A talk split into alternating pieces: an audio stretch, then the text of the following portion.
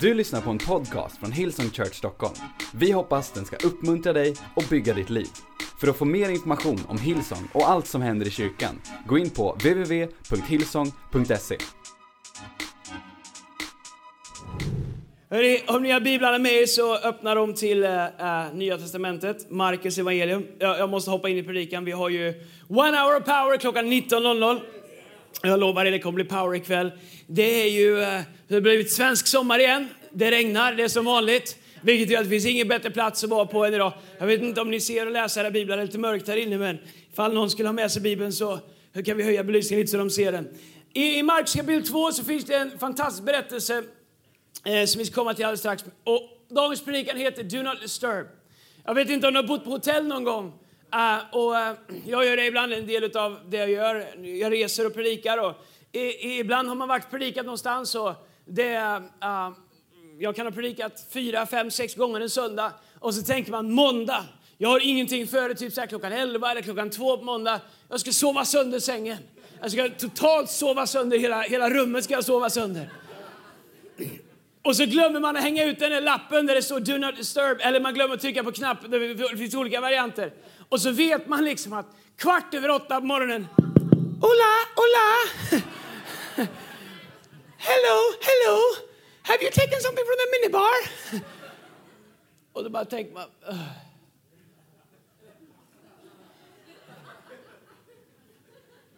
Jesus. Och så är den morgonen förstörd. Do not disturb. Det finns områden i våra liv där vi känner att eh, vi helst inte vill bli störda. De flesta av oss har områden i livet där vi känner att här är det okej okay för mig att bli störd. Här är det okej okay för mig att bli liksom avbruten. Men de flesta av oss vi har områden i livet där, eh, där, där vi inte vill bli avbrutna. Kanske till och med där vi inte ens vill att Gud avbryter oss. Har du områden i ditt liv där Gud inte får avbryta dig? Eller har du områden i ditt liv där ingen kanske ens får avbryta dig? En del av oss vi kategoriserar vårt liv så hårt så vi säger den här delen tillhör mig, den här delen tillhör min familj, den här delen tillhör kyrkan, den här delen tillhör Gud. Och om någonting skulle korsas där så blir det, det blir syntax error i hela livet. Det vet ni inte vad det är, syntax error. Ni har inte hållit på med datorer, det hör jag. Commodore 64, VIC 20, Amiga 500. Innan datorerna gjorde saker av sig själva på den tiden man faktiskt skriva in varenda liten sak som datorerna skulle göra. De kunde inte göra någonting, det var en annan sak, men man fick, det de skulle göra fick man skriva in. Jesus, här i Markus kapitel 2, bara för att sätta upp storyn, han har varit och gjort alla sina Messias-grejer. Jesus han är intressant, han, han liksom kommer ut och sen så gör han sina Messias-grejer, går på vatten, mättar 10-15 000, väcker upp någon död, helar någon blind, du vet så här, retar upp några präster. En vanlig dag och sen så står det att han drog sig tillbaks. Har du någon gång liksom känt att du vet, du kanske har varit med i team en hel söndag någon gång? Eller efter This is Christmas, du var med hela This is Christmas och var i team och så känner du liksom bara, du vet när man vill komma hem. Eller du har varit på ett bröllop som aldrig tar slut. Titta inte på dem om deras bröllop, om de är här, de som, var på det, de som hade det bröllopet. Nu vet så här runt elva när alla tycker att nu är det dags. Och svärmor har inte ens börjat tala än och du vet att det här är en frikyrka så det kommer draman med skyltar och det kommer all möjlig skit innan man får gå hem. Bara kristen musik. Och, och, och, men du känner när du väl får komma hem och ta dig skorna, knäppa upp skjortan och du vet så här, sätta dig där i soffan. Du bara känner äntligen är jag hemma. Så är det för Jesus när vi kommer in i Markus kapitel 2. Han är så trött på folk. Han är, han, äntligen har han kommit hem. Okay? Markus 2 kapitel 1. Det är 30 minuters predikan idag bara för de som sköter tiden. Så, så ni ger mig lite för mycket tid. Vi har ett möte som börjar klockan 7. Markus 2, vers 1. Några dagar därefter kom Jesus tillbaka till Kapernaum. När man fick höra att han var hemma samlades så många att de inte längre fick plats ens utanför dörren. Jag tänker att man kommer hem ikväll efter att ha hållit igång hela dagen. Så står ni där utanför dörren allihopa. Och han predikade ordet för dem. Det är därför han är Messias och inte jag. Då förde man till honom en lam som bars av fyra män. Men när de för folkmassan skulle inte kunde komma till Jesus eh, kunde komma till Jesus med honom tog de bort taket över platsen där han var. Där kan jag säga att min gräns för helgelsen har tagit slut. Någon hade börjat så jag har inte öppnat. Ni vet när någon ringer på och man sitter prickstill och hoppas att de inte ska, du vet så här, lägenheten. Man bara sitter still och hoppas att ingen, du vet så här, ska tro att man är hemma. Tänk att de bryta upp taket. Där någonstans liksom så slutar man vara pastor och går över i någon slags annat mode. De gjorde en öppning och sänkte ner bädden som den lame låg på. Jesus såg deras tro och sa till den lame, mitt barn, dina synder är förlåtna. Jag tänker att man har antingen det att välja på eller så slår man ihjäl dem. Du vet, så här, ska jag förlåta dig eller ska jag spöa dig? Så, här, så Jesus han är god, han säger, du är förlåten. Nu satt det några skriftlärda som det alltid gör och de tänkte i sina hjärtan, varför talar han på det sättet? Han hädar. Vem kan förlåta synder? Det kan ingen utom Gud. Jesus kände i sin ande att de tänkte så för sig själva. Han sa till dem, varför tänker ni så i era hjärtan? Vilket är lättast att säga till en lame, dina synder är förlåtna. Eller säga, stig upp, ta din bädd och gå. Alltså kan du tänka dig vilken grym power att ha. Att du vet så här, varje gång Jesus lackar ut på någon så gör han ett mirakel som är ett awesome. Så jag tänker att om man är sjuk, det bästa man kan göra är att ta med sig några fariseer som retar honom. För då är oddsen på att man får sitt mirakel mycket, mycket högre när Jesus går på jorden här. Men det ska ni veta att Människosonen har makt på jorden att förlåta synder. Och han sa till den lame, till dig säger jag, stig upp och ta din bädd och gå hem. Då steg mannen upp, tog genast sin bädd och gick ut inför allas ögon. Och alla blev utom sig av häpnad och prisade Gud och sa, något sånt här har vi aldrig sett. Jag har en fråga till dig här idag. Vem får avbryta dig? Kan du tänka att Jesus, han har tre år på sig här på jorden. Från det att han börjar sin tjänst som Messias. Han är Messias, men han börjar sin tjänst, sitt ministry. Tre år ungefär från det han börjar, tre och ett halvt år, tills det han korsfästs och uppstår och åker upp till himlen. Tre år har han på sig. Ändå ska han liksom göra allt det som fyller fyra stycken evangelium. Han ska göra alla de här miraklerna. Han ska hinna med allting. Han har en kväll hemma ledigt. En kväll! När han har tänkt sitta hemma och kolla på Champions League och eller kolla på en bra match. Du vet, så här på vinterhalvåret när vi har möten här i kyrkan. Det är så underbart därför att när man kommer hem klockan nio så är det ofta NHL-studion och det finns en match som börjar. Och jag kan stå här ibland, jag ska erkänna, jag kan stå här och predika och längta till att det ska ta slut. Så att man bara får komma hem efter en lång dag och sätta sig i soffan, upp med fötterna på bordet, knäppa upp översta knappen på jeansen och, och du vet så här och sappa på tvn och sätta sig där. Ja, jag tycker det är underbart predika, men jag kan, jag kan längta till liksom, jag ska erkänna en annan sak för när jag ändå, när jag ändå bekänner. Den bästa känslan på hela veckan, det är bilen på vägen hem härifrån på söndagskvällar. Den bästa känslan på hela veckan. Det är en blandning av oh, vi överlevde.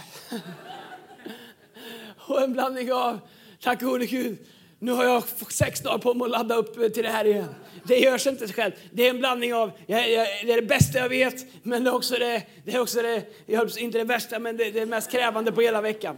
Okej, okay, men Jesus han är annorlunda. Du ska vara väldigt, väldigt glad att jag är din pastor och Jesus är din frälsare och inte tvärtom. Det hade varit, han hade haft all tid i världen att sitta med dig, men jag hade inte kunnat göra någonting för dig. Så det är mycket, mycket bättre som du har det, att Jesus är din frälsare och jag är din pastor. Så hur illa du än tycker att du har det, så tänk bara så här, det kunde varit mycket värre, det kunde varit tvärtom. Det hade inte varit bra för någon. Men Jesus han sitter där och han har liksom en stund för sig själv. Och det börjar liksom stå en massa folk utanför hans hus. Titta in genom fönstren.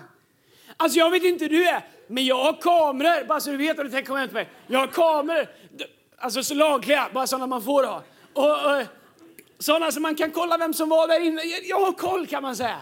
Jag gillar att ha koll, jag är inte kontrollfreak, jag gillar att ha koll. Okej? Okay? Lugnt, fint, städat. Du vet så här, om det skulle bara dyka upp massa ansikten i mitt fönster, då har jag sätt som jag kan hantera det på hemma hos mig.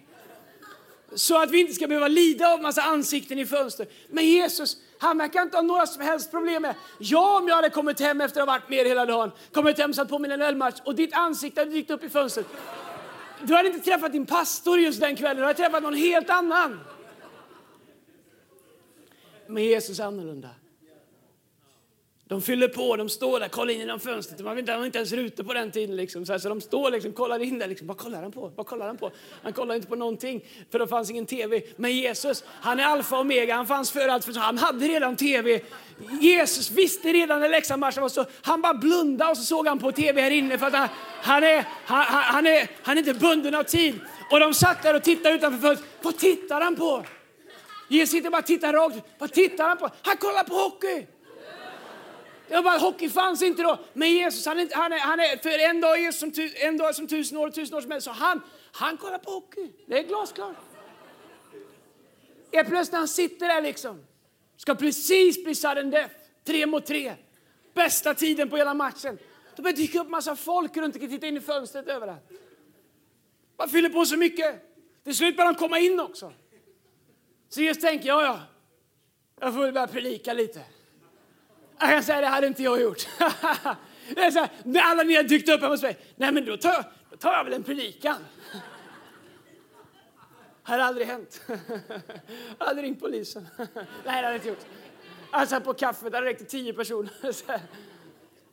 Men Jesus, han är så upptagen av att möta människors behov så han börjar undervisa. Givetvis dyker upp lite fariseer Givetvis dyker upp lite människor som tycker att så här kan det inte gå till, så här borde inte kyrka se ut, så här mycket borde man inte få hoppa fram. Och det där uh, uh, som de säger, är det ens frälst Du vet så här. Vad är det ens? Det finns alltid några sådana Tittar inte på dem, det finns alltid några sådana i crowd som tycker det där är inte kristet. Så de där kom alltid också tyckte liksom, Jesus han predikar på fel dag, på fel plats, han hela fel sjuk. Du vet, tänk att du är Guds son, har skapat och himmel och jord, men du får, kan inte göra någonting rätt när du väl är på jorden. För de religiösa förstår sig på henne. Och så står han där och undervisar. Han har precis blivit avbruten från sin lediga kväll och han har börjat undervisa. Han tänker, okej, okay, jag vet ändå hur det går i matchen. Jag struntar och tittar på den. Han, han, han, vet allt som kommer ske. Så han säger, jag vet ändå hur det går i matchen, jag vet vem som kommer avgöra, jag har redan sett straffen. Och så börjar han undervisa. Och när han undervisar, då börjar han såga upp taket. Alltså det tålamod Jesus har är ju helt makalöst. Alltså. det här står i Bibeln. Har jag läst den eller? Jag har läst Bibeln. Ja, jag tänkte, vi får med oss något kristet här idag. Ibland när vi funderar på hur Gud ställer sig till oss. När vi kommer med samma gamla grej till Gud och säger Gud, här är jag igen. Och jag, vet att jag har bett dig hjälpa mig med det här tidigare och, och, och när jag föll och nu är jag här igen och ber om hjälp med samma sak. K kanske har du en bild av Gud att han tycker liksom att vad stör du mig för?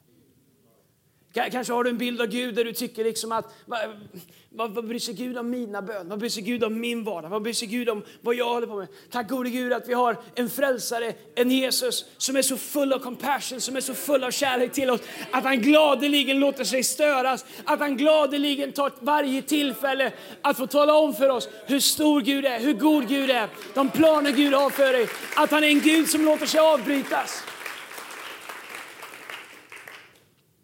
Han är hemma, han, har vilat, han ska vila, men då de kommer och, och liksom show up runt i hans hus och han börjar tala till dem. Hans respons är att han börjar predika ordet. Och när han är, håller på liksom, mitt liksom ska göra sin poäng, i, det händer ibland, det kommer inte hända det här mötet nu efter jag sagt men det händer ibland att precis liksom när predikan är som bäst, att det ställer sig någon upp i mitten och ska långsamt gå ut liksom och stör hela mötet. Det kommer inte någon göra idag för nu vet du att jag kommer titta på det. Men, men det händer. Eller det som gör mig mer arg än något annat, jag ska bara jag säger bara som det är. När människor som är kristna som en del av vår kyrka, när jag säger kom on, böj huvudet och sluta ögonen och vi ska göra frälsningsinbjudan, som tycker äh, jag har fått mitt, jag går. Och, och, och skapar or, rörelse oro i, i, hela rummet och som inte kan vara kvar tre, fyra minuter för att när människors framtid står på spel. Jag inser att ibland så händer det saker, man måste gå sådär, men, men förvånansvärt ofta efter att pastor i tio år så är det samma människor som det händer det här för varje söndag, något så emergency, att de måste gå. Och, och, och grejen är, Jesus, han är så annorlunda för när han står där och predikar så, så blir han störd en andra gång. Och de börjar såga upp taket i hans hus. Så börjar de hissa ner en man. Rakt ner liksom. Snacka om att störa mötet. Här liksom. såga sig under hur lång tid det tog liksom att öppna det där taket. Vad gjorde han under tiden? Jag vet inte om det var stentak, om de hackade sig. Det måste ju tagit en stund att liksom bila sig igenom det där taket. Det fanns ju inga så här slagborrmaskiner, det fanns inga bilmaskiner. Jag vet inte vad, om det var, vad det var för slags tak, men de måste ju ha hållit på där en stund. Om Jesus pausade eller man bara körde spott, du vet så här, om man höll på där liksom och predikade. Eller vad han gjorde. Men helt plötsligt så är det ett, tak, ett hål i taket. Och helt plötsligt så firar de ner en människa på en madrass som ligger där och han kan inte ens hålla i sig för han är lam. Han ligger där liksom och hoppas det ska gå bra. Så firar de ner honom mitt i mötet. Och man tänker nu måste ju hela säkerhetsskåpet gå för Guds egen son här. När de stör honom för andra gången. Han har tre år på sig. Här håller de på med de här grejerna när han talar om Guds djupheter. Men han är inte sån Jesus. Han låter sig gladeligen störas igen. Han har ingen Do Not Disturb-skylt på sig. Han har inte hängt upp några liksom stora liksom skyltar utanför sitt hus. Do, do not disturb. Han pausar inte liksom och säger, vilka tror ni att ni är som stör Guds egen son? Mitt i min awesomeness här. Utan tvärtom så pausar han vad han håller på med. För att möta behovet av den som kommer ner. Därför att han tycker att en människas behov är så värdefullt och är så viktigt att han är beredd att pausa det han gör. På en kväll där han redan har blivit avbruten en gång är han beredd att låta sig avbrytas en andra gång för att en människa med behov den kvällen, den här stunden ska få sitt behov fyllt. Du vet, du har en Gud, jag vet inte vad, hur, hur din bild av Gud är, men du har en Gud som gladeligen låter sig avbrytas av dina böner, av att du kommer tillbaka och säger Gud jag vet att jag har bett om det här tidigare. Gud jag sa att om du bara hjälper mig den här gången. Gud jag sa att om du bara gav mig kraft den här gången. Och så har det blivit samma sak igen eller samma sak igen. Eller whatever, vad som än har hänt och vad som än får dig att känna att du stör Gud. Vad som än får dig att tro att, att din bön är diskvalificerad, att Gud inte skulle vilja höra din bön.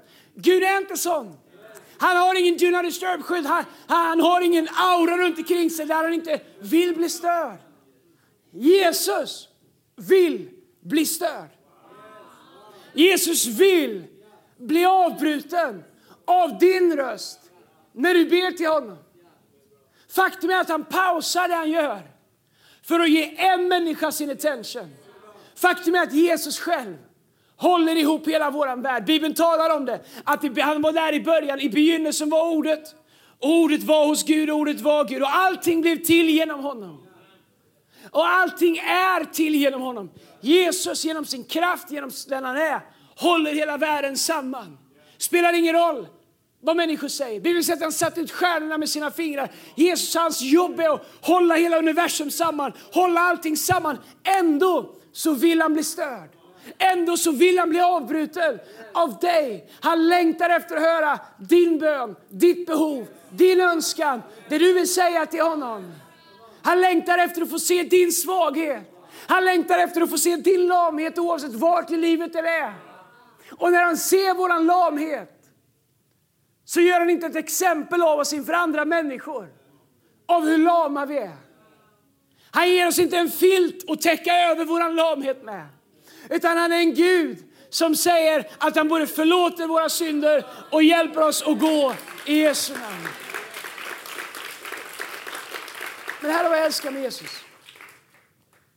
Varför säger Jesus först, dina synder är förlåtna? Varför säger man det till en lam människa? Tänk om jag hade gjort det, hur skulle den se ut i media? Här kommer en handikappad människa och jag säger, dina synder är förlåtna. Hur kan man ens säga att en människa har synder? Får man ens, finns en synd 2017? Och synd är allt som skiljer oss ifrån Gud. Vad är det som skiljer oss ifrån Gud? En sak. Om vi tror på Jesus, hans son, eller inte. Jesus säger inte att vi är bättre eller sämre människor. Han säger inte att vi är dåligare. Han säger bara att det som skiljer oss från Gud är vad vi gör med hans son. Johannes 3.16 säger så älskar Gud den här världen att han gav världen sin enda son. Så att var och en som tror på honom inte ska gå förlorad utan få evigt liv. Vers 17. För Gud sände inte sin son till världen för att döma den utan för att rädda världen. Så vad vi gör med Gud, med, med, med Jesus, är, är, det som är synd eller inte. Men, men du säger Andreas, jag tror det är synd var att röka och kröka och allt det där andra som rimmar på det. Men, men, det är effekten av att leva ett liv där vi tror att vi inte har fått någonting att förvalta. Om vi tror att mitt liv är bara här och nu så finns det inga konsekvenser. Du kan göra vad som helst därför att den enda jag har att svara för är mig själv. Men när jag inser att Gud har satt mig här på jorden med ett uppdrag, att han har skapat mig med mening, att det finns ett purpose för mig. Då finns det massa saker som jag säger, det där har jag inte råd med. Det där kan jag inte hålla på med. Det där kommer sinka mig. Så du förstår att synd är inte, vi kategoriserar synd och säger, oh nu gjorde du det, det är synd. Synd är vad vi gör med Jesus. Synd är det som skiljer oss från Gud. Varför säger Bibeln en rättfärdig man faller hur många gånger? Tveksamt, en del av er oh, hoppas det är över hundra.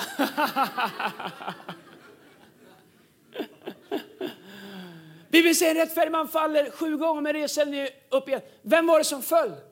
En rättfärdig.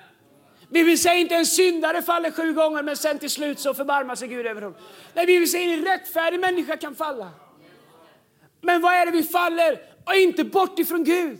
För Gud reser oss upp. Vår synd har först och främst att göra med vad vi gör med Guds son. Och det är därför som Jesus säger till den mannen, dina synder är förlåtna. Vad är det han gör? Först och främst så börjar med det viktigaste i en människas liv, hans själ. Därför att det är bättre att vara lam på utsidan, men hel på insidan. Därför att det finns alldeles för många människor som kan gå med sina ben men som är trasiga på insidan. Gud börjar alltid rätt ände med oss. Gud börjar alltid med det viktiga i våra liv. Vi går ofta till Gud med att han ska fixa våran krycka, fixa min rullstol, vad den representerar i våra liv. Kan du fixa det här? Kan du fixa det här? Kan du fixa det här? Kan du fixa ett bättre jobb? Kan du fixa en bättre bil? Kan du fixa en bättre tjej, en bättre kille? Kan du fixa en bättre connection? Kan du fixa, kan du fixa, kan du fixa? Men Gud kommer alltid börja på insidan och säga absolut, jag kan hjälpa dig där. Men först, låt mig göra ett under och ett mirakel i din själ så att du mår väl. Så av omsorg för mannen så börjar Jesus med att göra honom hel på insidan. Och det är det som stör fariseerna. Så de säger, va? Vem är han som tror att han kan förlåta synder? Jesus vet ju om det här så han gör det här för att starta bråk. Han gillar det Jesus. Därför att de religiösa, de har ju sagt till människorna att ni måste följa varje regel som vi har. Och missar ni en enda av dem så är det bara att börja om från början igen.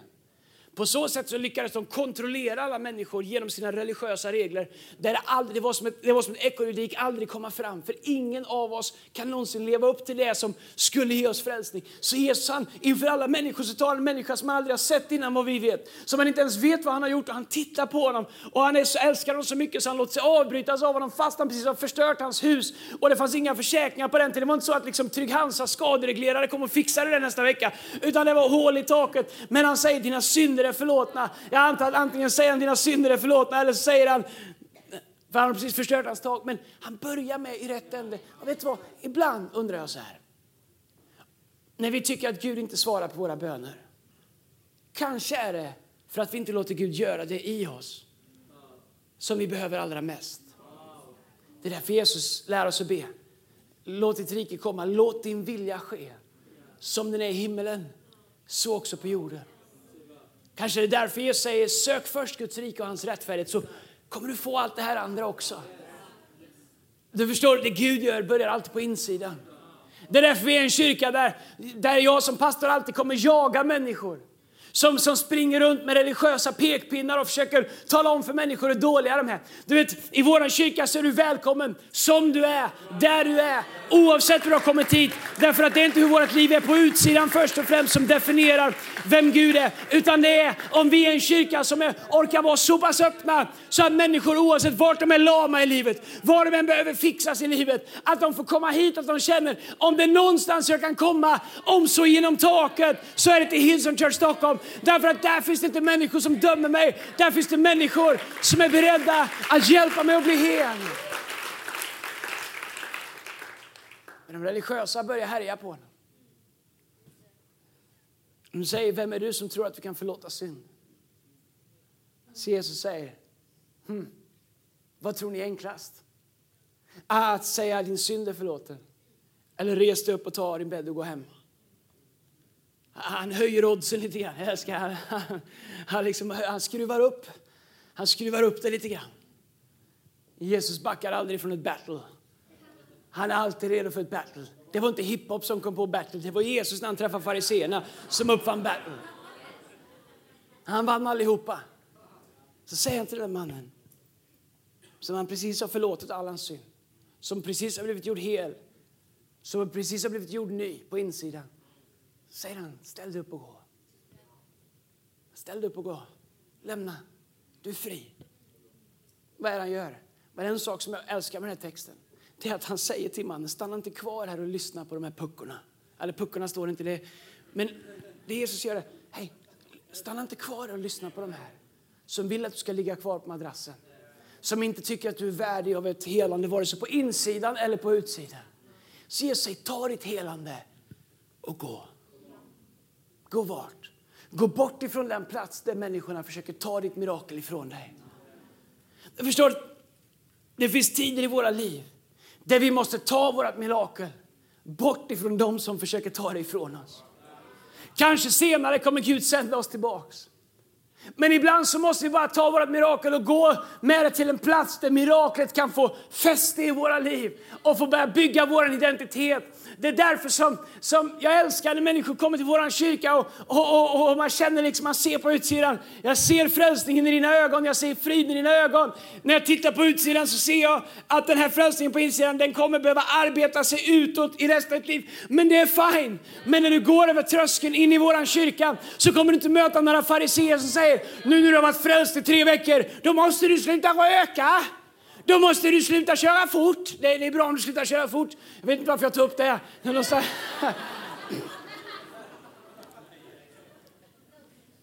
Petrus.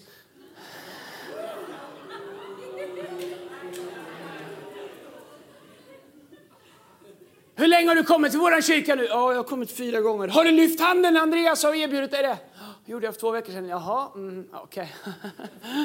Den där dosan du har i fickan. Funkar inte här på Hillsong. Du vet, jag, skit, förlåt, jag struntar i hur människor kommer hit. Bara människor känner sig hemma här. Därför att jag vet en sak. När jag läser Nya Testamentet så finns det ingen människa som fick Jesu uppmärksamhet som lämnade på samma sätt som när Jesus såg dem. Om det enda vi kan göra här inne är att skapa en plats där människor känner Jesus såg mig så lovar jag dig att det är ingen människa som fortsätter komma hit som känner sig välkomnad, även om andra människor tycker att de inte hör hemma, som kommer hit som känner sig välkommen. Ingen kommer stanna samma, ingen kommer vara samma, utan helt plötsligt kommer man se att på samma sätt som lärjungarna efter tre år, efter att ha gått med Jesus i tre år, tre år stod Jesus ut med dem. Petrus, en jubelidiot. Det känns som ett gammalt uttryck. Så Åsa-Nisse-film. Din jubelidiot. Din nedrans fähund.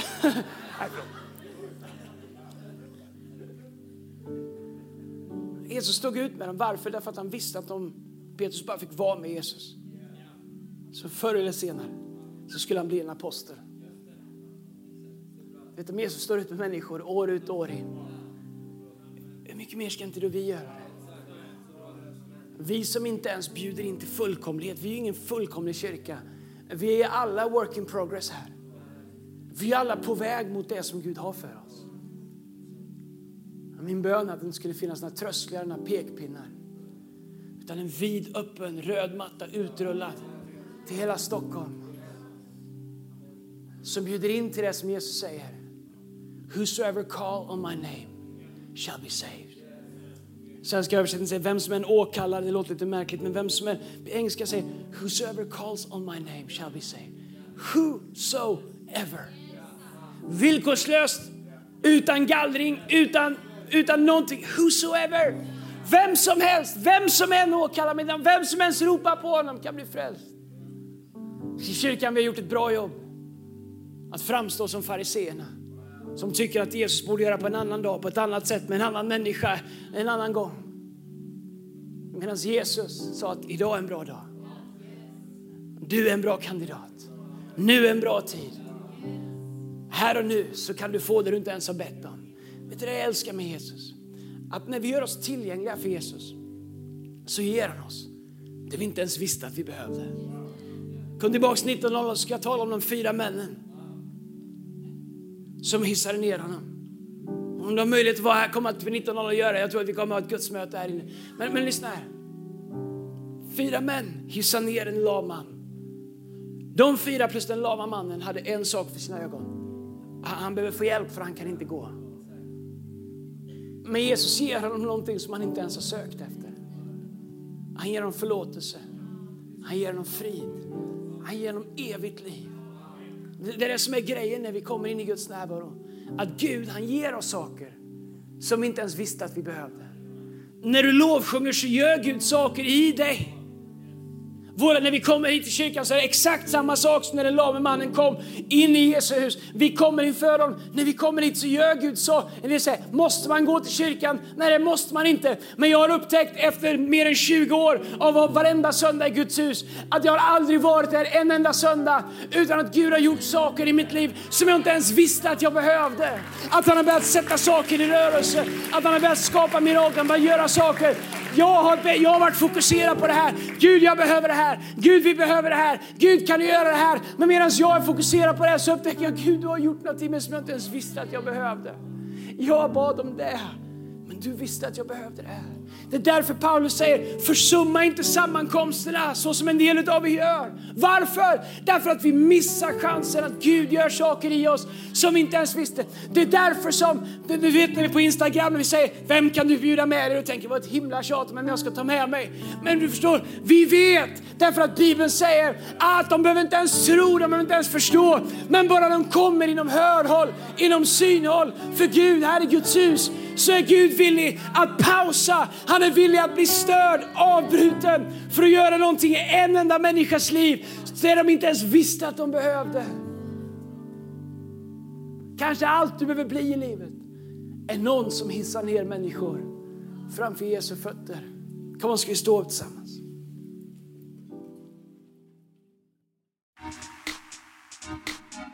Du har lyssnat till en podcast från Hillsong Church Stockholm. Om du vill veta mer om vår kyrka eller om våra söndagsmöten, surfa in på www.hillsong.se.